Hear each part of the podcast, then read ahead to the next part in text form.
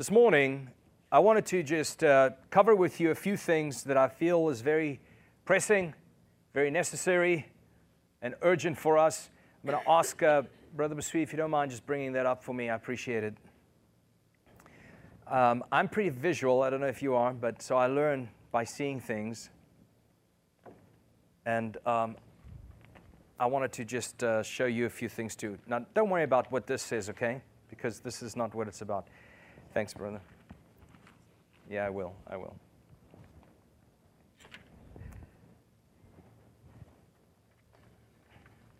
So don't worry about this front page now, all right? But I wanted to talk to you about God, government, and you. God, government, and you. We have to have a sober perspective, which is, in fact, a biblical perspective. And one of the scriptures he read was Romans chapter 12, verse 2. It says, "Do not be conformed to this world, but be ye transformed by the renewing of your mind, so that you may prove that what the will of God is.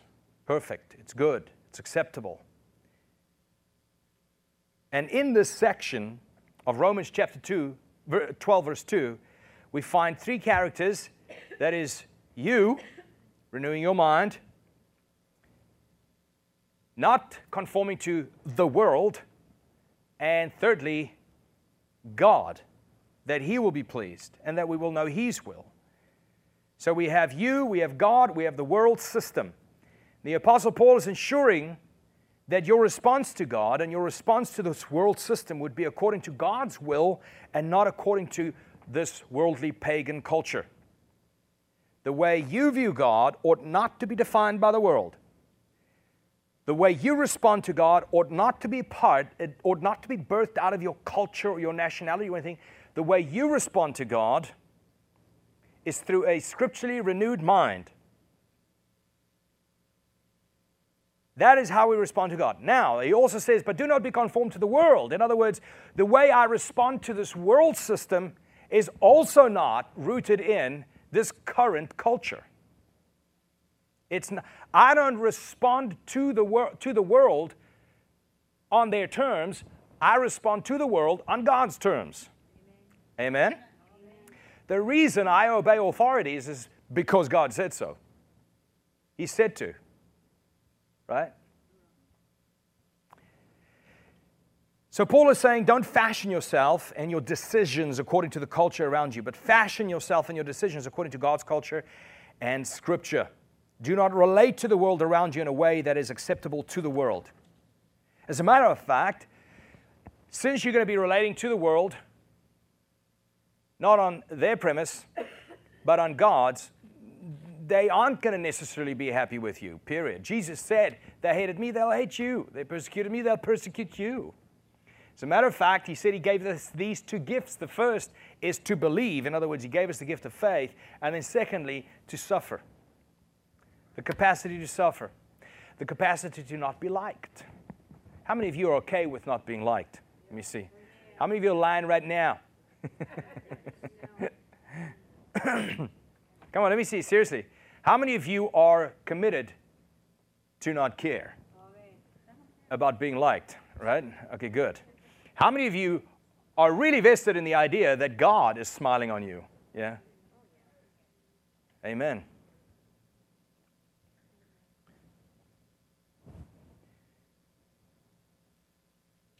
You see, in essence, a renewed mind means God is smiling at me. That's where I live, even while the world is screaming at me. That's a renewed mind. I thought that was actually probably one of the better explanations I thought about that verse, Romans chapter 12, verse 2. I've heard it taught so many ways, but it says, do not be conformed to this world, but be transformed by the renewing of a mind. Your transformation happens because you no longer think the same way. You are transformed when you just no longer see value in what the world values, but you now value what God values. This is the number one sign, not the number one sign, this is one of the greatest marks of a person who truly got saved. The value system changes. What used to matter to them no longer matters that much, and what they used to trivialize now suddenly is big to them. This is a sign that they've become a new creature in Christ. So, in essence, God is saying a renewed mind means I live towards God's smile, no matter how loud the world is screaming. See, we're living in a time where boundaries are blurred. I don't know if you've noticed. Many ways boundaries are blurred, but people with God-ordained authorities are relinquishing them, giving them up. Instead of standing up for what they should stand up for, they remain seated because they'd rather be loved by the world than be shouted at. So people with God-ordained authority are relinquishing those authorities and their duties, and others with zero jurisdiction in certain areas of life are starting to call the shots. And we're going like, okay, yeah, whatever you want. Individuals believe they have the right to control and even force others to comply to their wishes. Morally superior, so they think, demanding that you line up with what they view to be valuable. So in short, individuals with zero jurisdiction over you are now, over your personal and private lives, are now establishing themselves as authorities over you. And just like the concept of love has been redefined, watch this. You know, love no longer means what love means, right?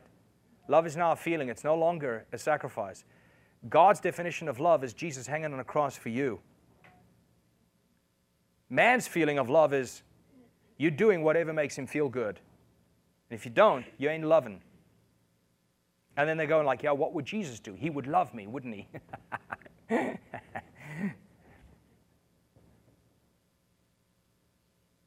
Just like the concept of love has been redefined, the concept of authority currently is being redefined by this generation. To some, being in authority means they get to make up the laws as they go along and then to lord those laws over you and everybody else immediately. Others view authority as a punching bag. If there's an authority, it must be disrespected. Neither of those are right. Most people in our culture have a very low view of authority or the concept of authority. But the Bible says very clearly that all authority is from God.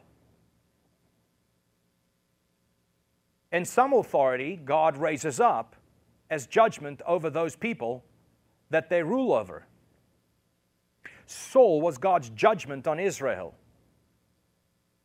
Pharaoh was God's judgment on a rebellious nation, Israel. God did that. The Bible says He did that. It says, when the righteous rule, people rejoice. To some, being an authority means they get to make up the laws and you get to obey. Others use it as a punching bag, disrespect it. Then there is the anarchist who believes there should be no laws at all. They're only a law unto themselves. Whatever works for them, that's fine. But the problem with redefining authority, and this is why we have to look at it, the problem with redefining authority and its purpose is this. Since God is the ultimate authority, to redefine authority is to, again, redefine God. Just like to redefine love is to redefine God, because God is love, right? So for us to tamper with what the Bible defines it to be is for us to create idols. We create idols by tampering with the authorities God has already established. So the truth is, the way a person relates to God is clearly seen by the way a person relates to the authorities God has set up. It's not a nice thing to hear, is it? See, the result of a twisted and redefined view of authority is devastating. For a person who has a convoluted idea of authority, if they have a twisted view and a redefined view of authority, it's devastating to their lives because it causes them to not comply with those that they should comply with, and to comply with those they should not comply with. And they don't know the difference. Why? Because their perspective of authority has been marred, tainted, and it's like a windshield with no windshield wipers going through a mud storm.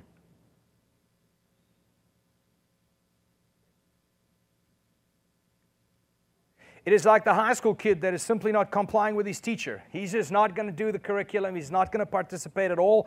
But as soon as the rebellious classmate gets up to no good, this guy goes like, "Hey, can I join you?" So the question is, do you comply when you should not? Or do you not comply when you should? The only way to answer that question accurately and to know when to comply, when not to comply, is to go to Scriptures. Because the authorities that we ought to listen to or ignore was established by God. It's almost like here. Like if I start teaching you something that is contrary to Scriptures, immediately I'm ignored. I should be ignored and not complied to. Correct? So here is a law written, and I am bound to only teach from it. And you are called by God to obey as long as the teaching is from it. It's almost like a constitution, right? Oh, end of the message. Everybody answers to somebody. And the question is, who's breaking the law? That's the question. But you don't break the law. You know when to comply, when not to comply with Scriptures, with what you hear people teach from Scriptures. Let me say it that way. As a matter of fact, there's a huge connection between how the way we relate to earthly authorities that reveals there's a connection there to how I view, revere, and serve God. Huge connection. We don't really make that connection a lot, but we really should, because suddenly we will serve authorities accurately in fear. Whether it be to comply or to not comply, whether it be to submit or to warn. But we will serve authorities the way God has called us to serve authorities, because that is a sign of my relationship with God. Watch this. Wives, submit to your husbands. How? As unto the Lord. Wives, submit to your husbands, your earthly authorities, as unto the Lord. There's a connection. Ephesians 5:22.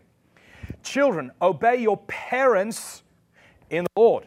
Ephesians 6:1. Every person is to be subject to the governing authorities, for there is no authority except from God. Romans 13:1. Submit yourselves for the Lord's sake. Submit yourself for the Lord's sake to every human authority. 1 Peter 2:13. It says, slaves, obey those who are human masters in everything. Obey those who are your human masters in everything, not with eye service as people pleasers, but with sincerity of heart, fearing the Lord. Watch this. Whatever you do, do your work heartily as for the Lord and not for man. Colossians 3:22-23. There is a very clear-cut connection between my fear for God playing out in the way I respond to authorities in this world. So the way we relate to earthly authorities reflect how we relate to God, period. I cannot say that I'm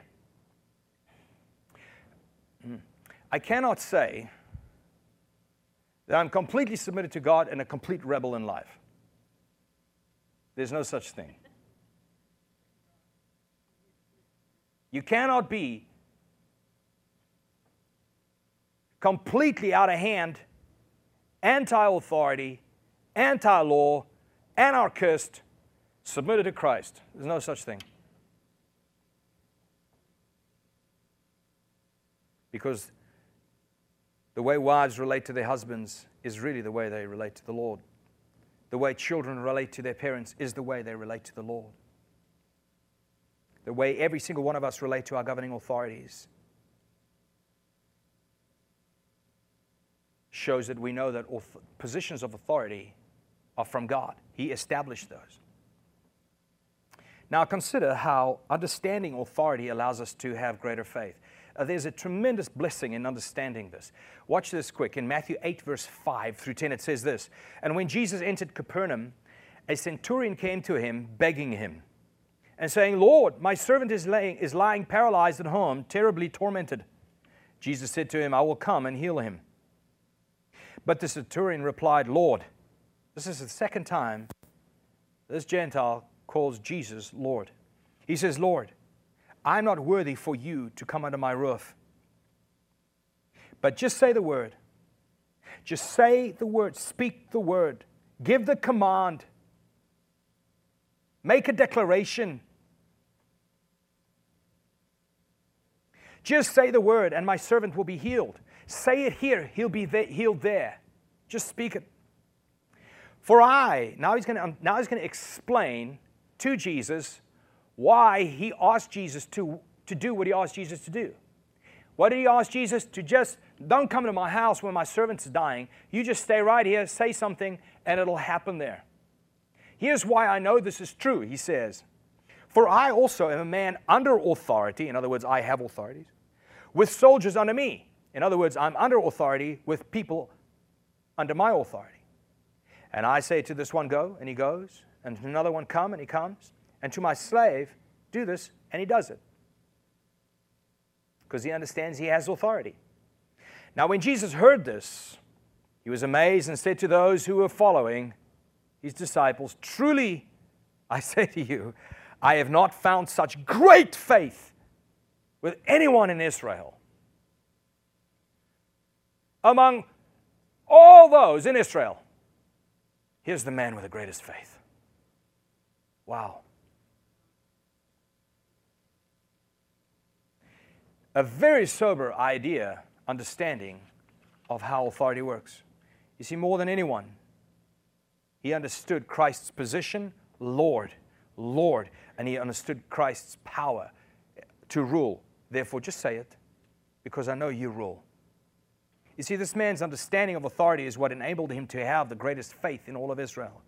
So we see that our attitude towards authorities is connected with our attitude toward God, and that our understanding of authority has a great effect on our faith.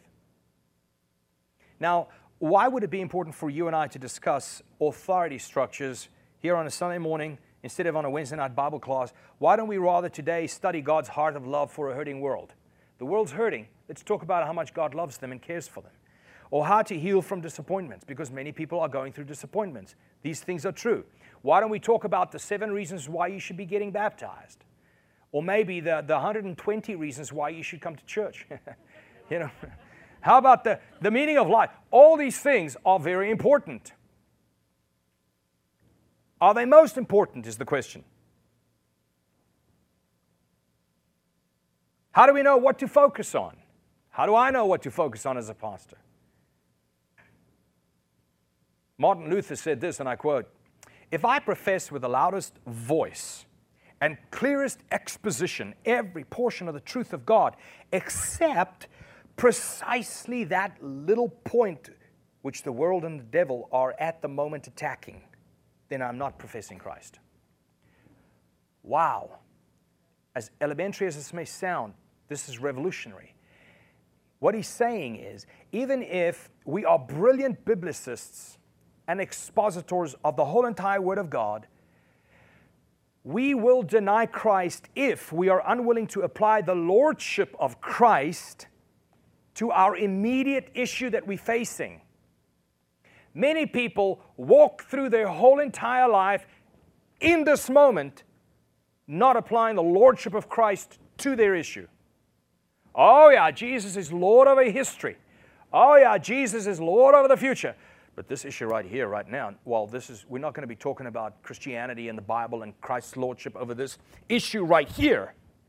All right, this is something else. Let's talk about the economy. Let's talk about, you see. So what we do, what Luther is saying is, people go through their whole entire lives not submitting to the lordship of Christ, but claiming and declaring that He's Lord of the past and Lord of the future, but not Lord of the present. What are we facing right now is the question, and are we giving ourselves to Christ's lordship right now? That's the question. And if we're not, then He's not Lord. If He's not Lord right now, He's not Lord. No matter how many times you declare that He was Lord and He will be Lord, but He's not Lord if He's not Lord right now over this issue that we're facing. And to say that He's Lord means that actually He's the ultimate authority that I ascribe to. I may have to duck and dive a few in order to obey, but that's why He said He'll give us the gift for suffering.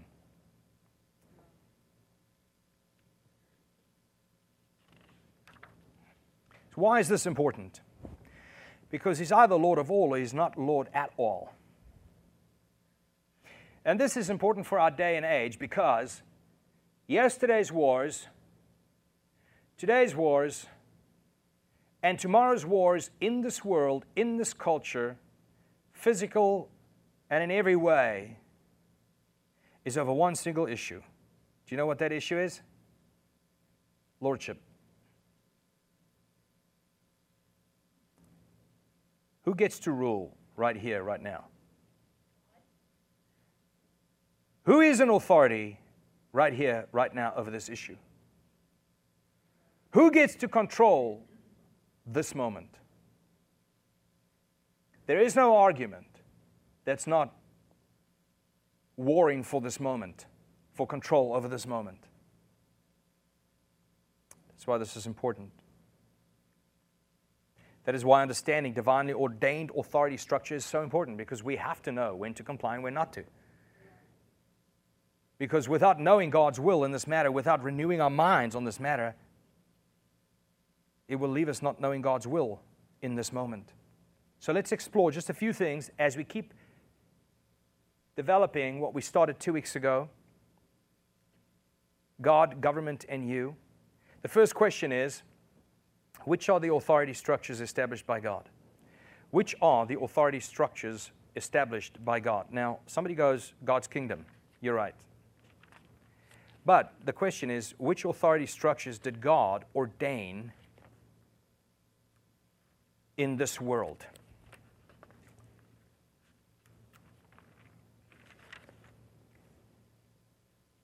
Let me do this. If you were here on Wednesday, you would have understood that. All right? So, anyway, got distracted. The authorities that God ordained, or the authority structures and the spheres of authority, is number one, self-government. Number two, familial government or family government. Number three, church government. And then finally, civil government. The question, and we find all four of those authority structures, or those spheres of authority, is inside of Scripture very well explained, and their jurisdictions are well articulated. They have boundaries. Their authority is limited. Nobody is sovereign but God. Okay, not one of these authority structures gets to call the shots for everyone.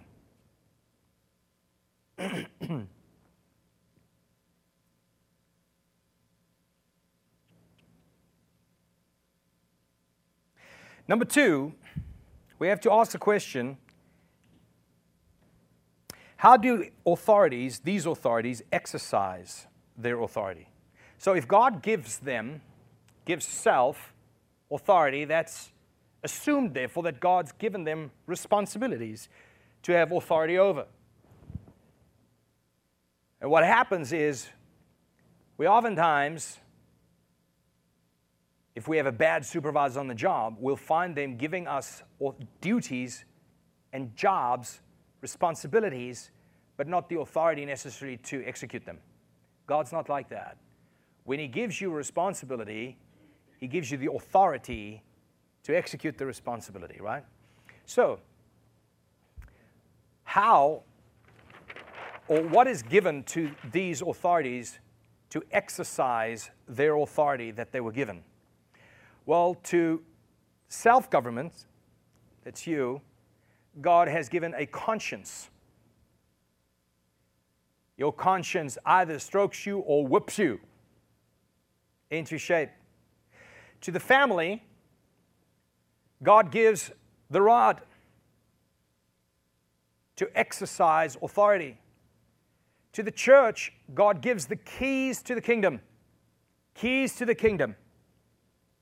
Church is the gate. It's the body of Christ. He gives the keys to the kingdom. Whatever the church binds will be bound. Whatever the church loosens will be loosened. The church has the keys to the kingdom. Keys unlock doors. Keys unlock gates so people can come in to the kingdom. This is why there isn't a more important, you might say, Jacques, because you're the pastor. Look, I'm talking about the universal church of Jesus Christ. There's nothing more important on the face of the earth. There's no governmental authority structure that's more important than the church, because the church has these keys given to them by Jesus to go into all the world and teach the nations to obey, to teach the nations to obey Jesus, our ultimate authority. So who teaches who? The government, the church, or the church of the government? That's the question. What did Jesus say?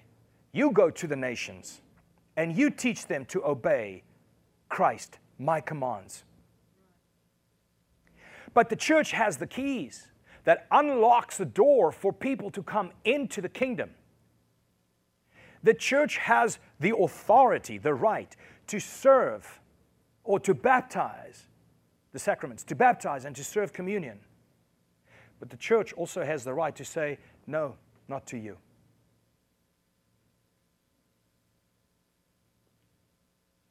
God has given to the church a means to exercise authority called excommunication. In other words, if somebody is going to be drinking the blood of Christ for the forgiveness of the sins they are unwilling to repent for, the church ought to take that away and say, no, you can't do that. Because if you keep doing that, it leads to you even dying young. So the authority of the church is just way beyond what's ever been taught and what we understand here in the West.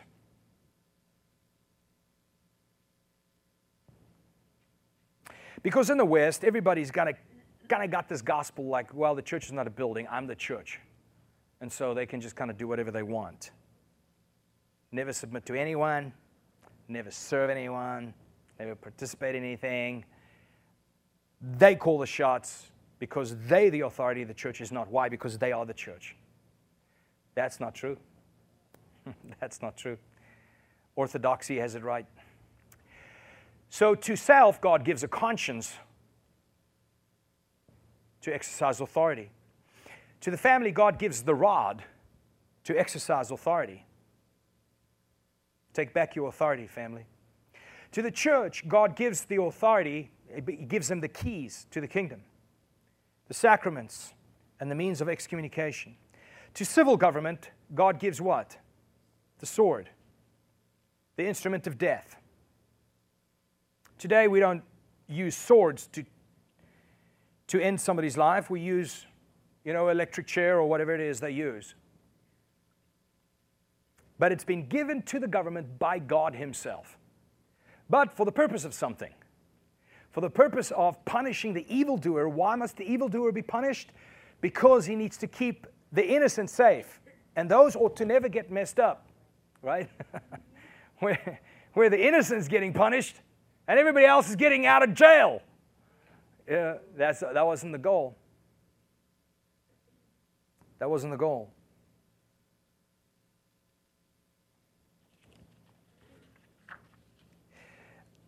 There's even a better question that I would like to ask, is how are divinely ordained governments a reflection of God?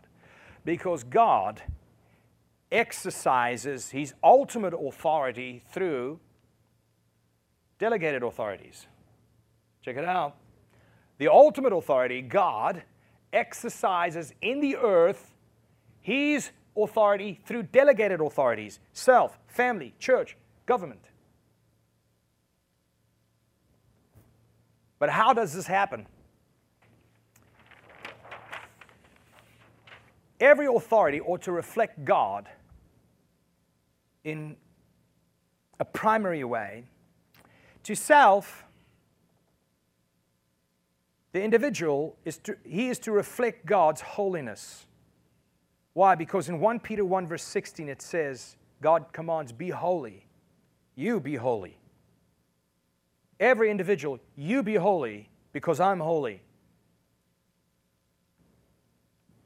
That is how self-government reflects the glory of God.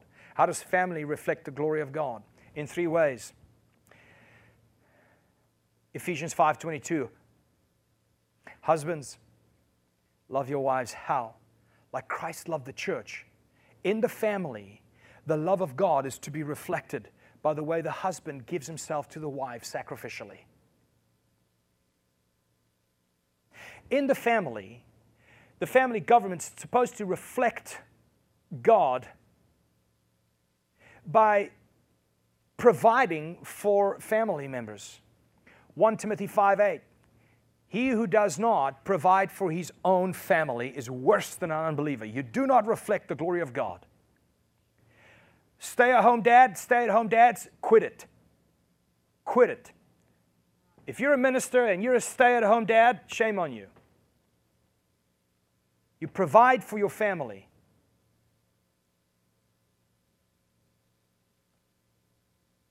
And if you don't, the Bible says you're worse than an unbeliever.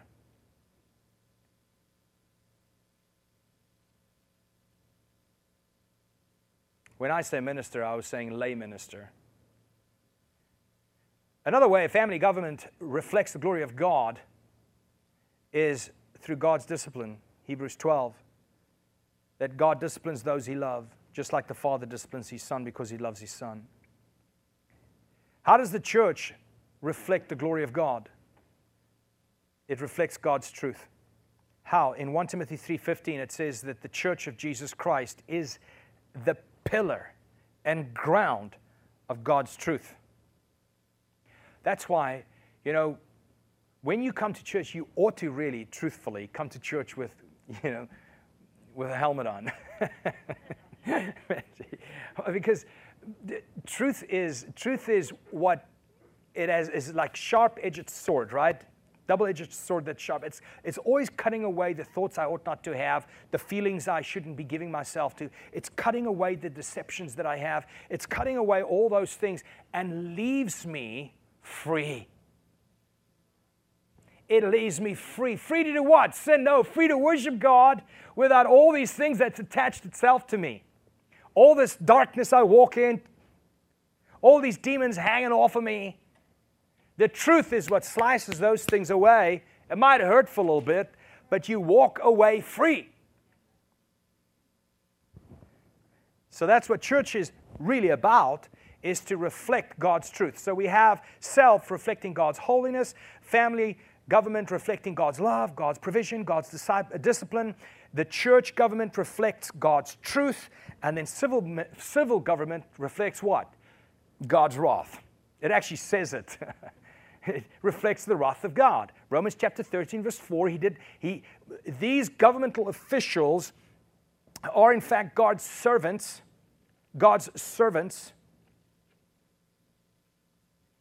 That's why God gave them the sword, to bring the wrath of God upon that evildoer for the sake of God's glory. So we've learned which are all the established authorities that God has established. And I must say this, that there are more authority structures than this. There are more authorities than this, but there are only 4 authority structures. All other authorities, your boss on the job, or the principal at a school, all those different authorities are subcategories to what has been placed here. For instance, I'll give you an example.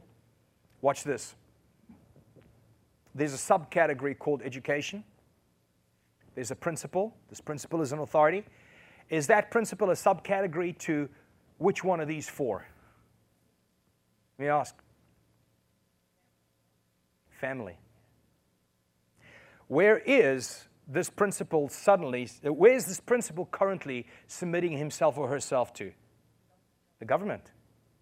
And society does not function when lines have been blurred, when the one that's responsible for a specific duty abdicates their responsibility and gives it to somebody else, there's never peace. But that's not just the only. I mean, there are many. And us as a church and the church at large need to have clarity as to what did God mean when He ordained authority in this world. You see, when all four of these authority structures are faithfully functional within their own jurisdictions is when a society will operate in its highest and most effective level. Imagine a world where individuals successfully practice self-control by means of conscience. Imagine a world where it's not the community's fault, it's not the parents' fault for their crimes. They have self-control. Imagine a world with that. Imagine a world where the family unit is complete. Each by a very present father figure. Every family unit, present father figure, a head of the home and a mom, wholly committed to his wife and his children to care for them the way the Bible tells him to. Imagine that kind of world. Imagine a world where all churches are run by God-fearing shepherds. Can you imagine that? Where they are faithfully representing their chief shepherd, Jesus Christ, their ultimate authority. Because I only have something that was delegated to me, given to me, and I can also be unfaithful with what was given to me, is when I start telling you things my chief shepherd never said, or when I stop telling you things my chief shepherd actually said. You got what I'm saying? Imagine a world, churches set up everywhere, being faithful to the duties within their jurisdiction.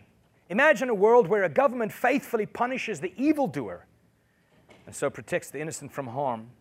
This is a world where God's delegated authority will project His glory. This is God's wise counsel, His unfailing model for healthy societies. It doesn't come any other way. It doesn't come through Marxism. It doesn't come through anything. It doesn't come through social programs. It comes through everybody being faithful to that which God has given them within their jurisdiction, and stay in your lane, right? Stay in your lane. When all four of these authorities do it, the world heals. The world heals. Tired of hearing secular bands singing about healing the world. Did I just come across that song for the first time? Is that an old song? There is no other way to heal the world. The fourth question is, what is the function of self-government? What is the function of self-government? You know, when we talk about self-government, we're not referring to autonomy.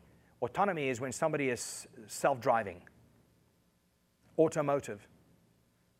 We're not referring to autonomy where the individual is the law unto himself, but a person who exercises self-control. That's what we talk about, self-government. Self-control according to God's law and the law of the land. You see, to exercise self-control or self-governance is when a person has enough self-control to not give himself to the enticements of his own flesh. That's what it means to govern self. You know, when I saw that accident happening downtown, when my wife and I took Andrew and Clarishka out downtown to show them, an accident happened before. This guy was so angry at the cab driver that hit him, he completely lost it, right? He just ran over there and he started punching this cab driver.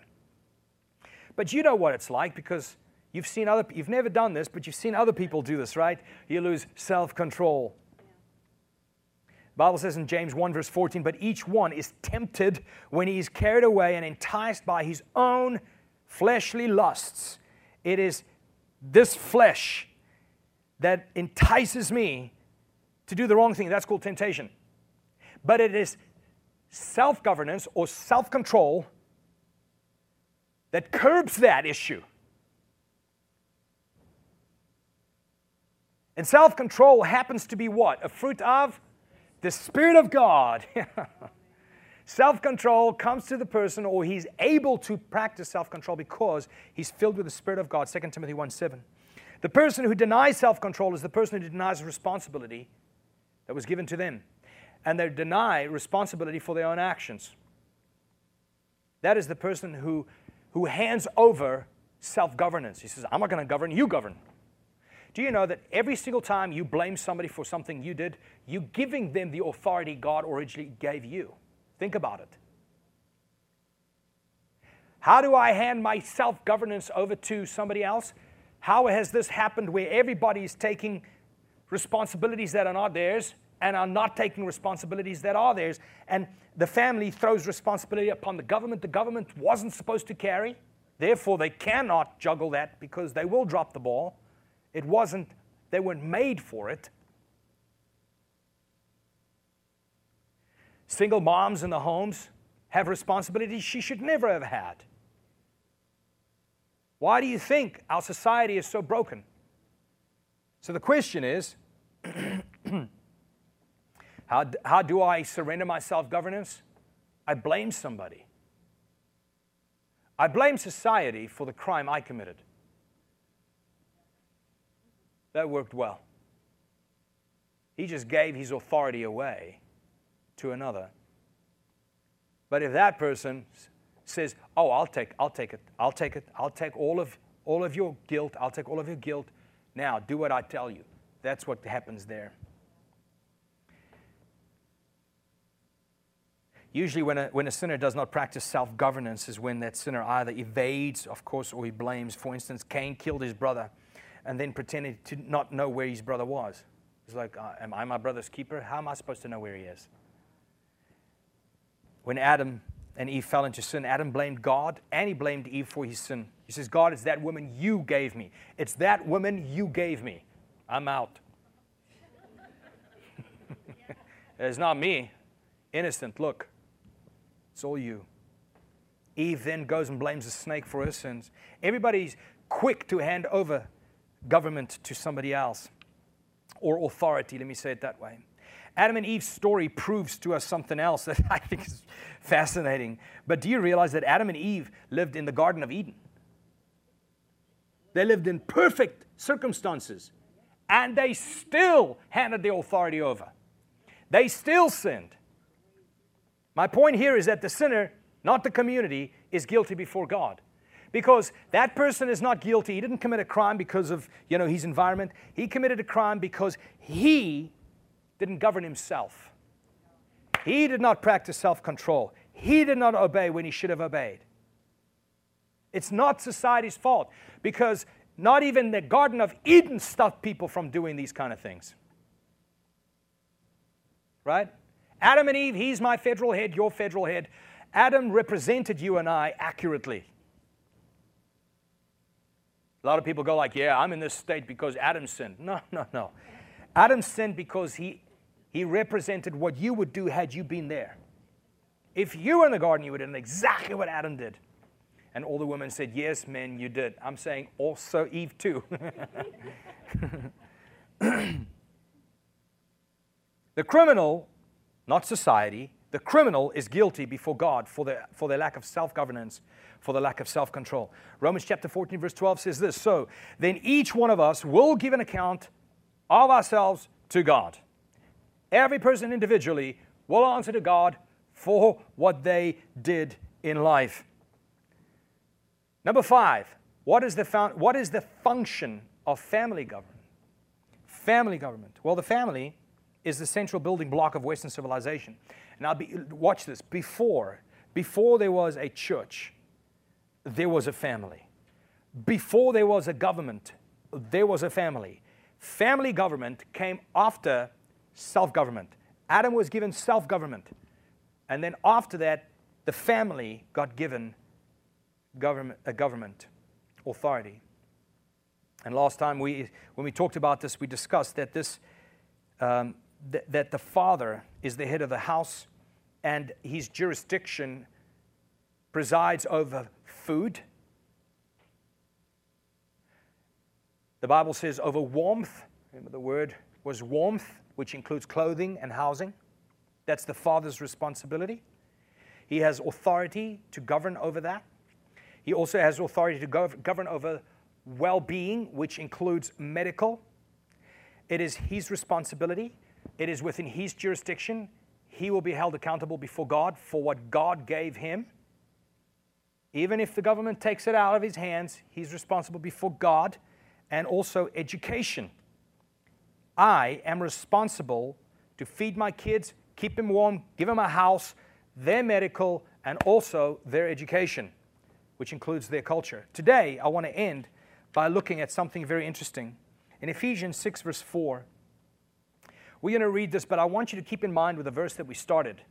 Romans chapter 12, verse 2 says, now do not be conformed to this world system or this culture, but be transformed. How?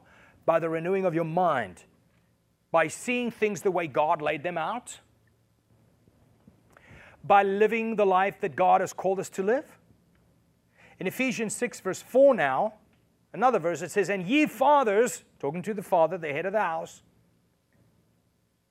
provoke not your children to wrath. In other words, don't anger your children. And you think that this next is, it's just like a throwaway sentence. It's almost like he needed to just fill these two lines. And he was like, okay, well, don't provoke your children to wrath. And then, anyway, just, you know, bring them up in the nurture and admonition of the Lord, okay? Period. It's not like that. This, it's an amazing thing how God wrote the Scriptures. I mean, it is so compact. You can almost spend, there's a man that wrote 3 volumes on the word admonition. Bring them up in the nurture and admonition of the Lord. Because that word admonition, Paul very, very specifically used because the church at Ephesus, which was a small group of people in a very pagan world, in a pagan culture, he was giving them something to do in their families. And we have to find out what that was. Now, in their culture at the time, the Greeks saw themselves as thinkers, philosophers, inventors. They saw themselves very clearly as superior human beings. They wanted to create this superior nation with these superior people that have higher knowledge and understanding and insight. That's why they would debate daily. And this was their culture. Art and architecture. I mean, their engineering, I mean, these Greeks were something else.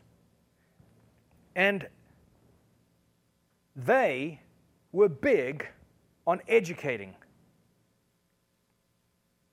And the word that is all-encompassing in that view, or that worldview, or you might call that philosophy of, we want to be elevated as humanists, because that's where that comes from.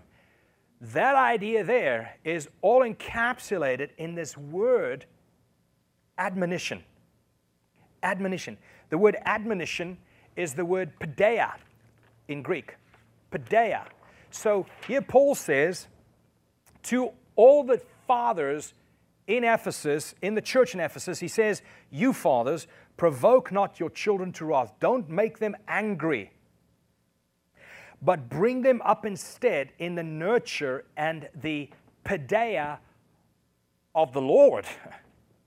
And they go like, whoa, that was huge. Wait a minute, we understand paideia, humanism, elevating thought, educating minds, developing the world, becoming superior, unique.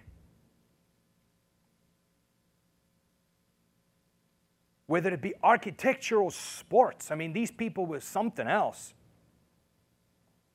And you know what? The Greeks, they still believe all that stuff. Just kidding, Kristen. Not that Greek. The original Greek. I know the original Greek. So when Paul says, raise them in the nurture and the paideia of the Lord. Wait a minute, Paul. We're a handful of people. We live in a massive city, the most developed city in the, one of the most developed cities in the world. And you just use their word for culture, their word for philosophy, and their word for world, their understanding, their worldview. You use that drives them, and you said, raise my son up and my daughter up in that word, but in the Lord. In the Lord. You see, it is the father's responsibility to raise his children up in the paideia of God, not the world. In the culture of God, not in the culture of the world. You see, the word paideia, today we have a word that closely resembles it. It's the word enculturation,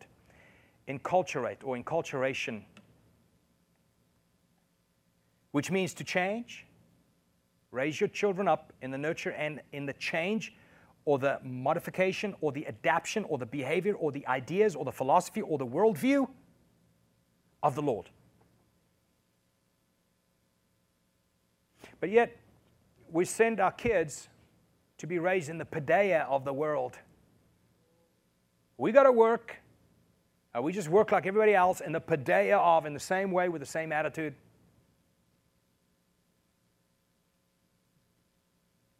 But here we find that there is a culture of the kingdom of God, kingdom culture.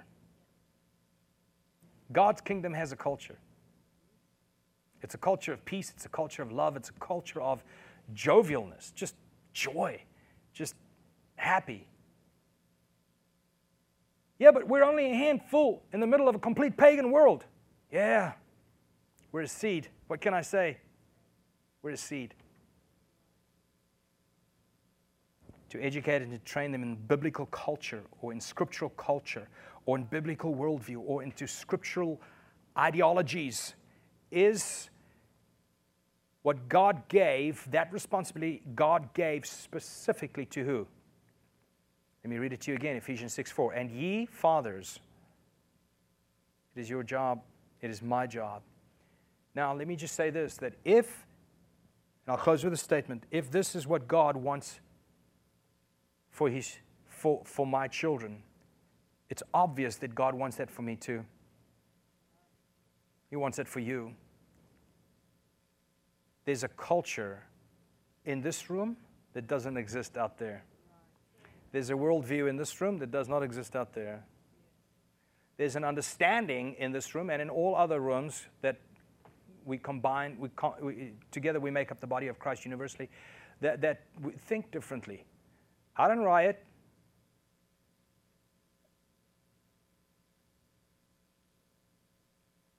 I don't get violent.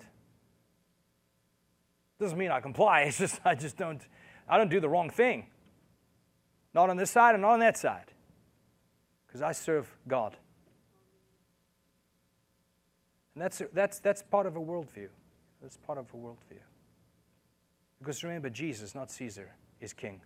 Let's pray. Father, thank you so much for your word. Thank you, Father God, that we aren't those who declare that Jesus is Lord over the history and Jesus is Lord over the future, but we do not have a sense of making him Lord over this moment we stand in here right now, facing the issues we faced with right now. Jesus is Lord,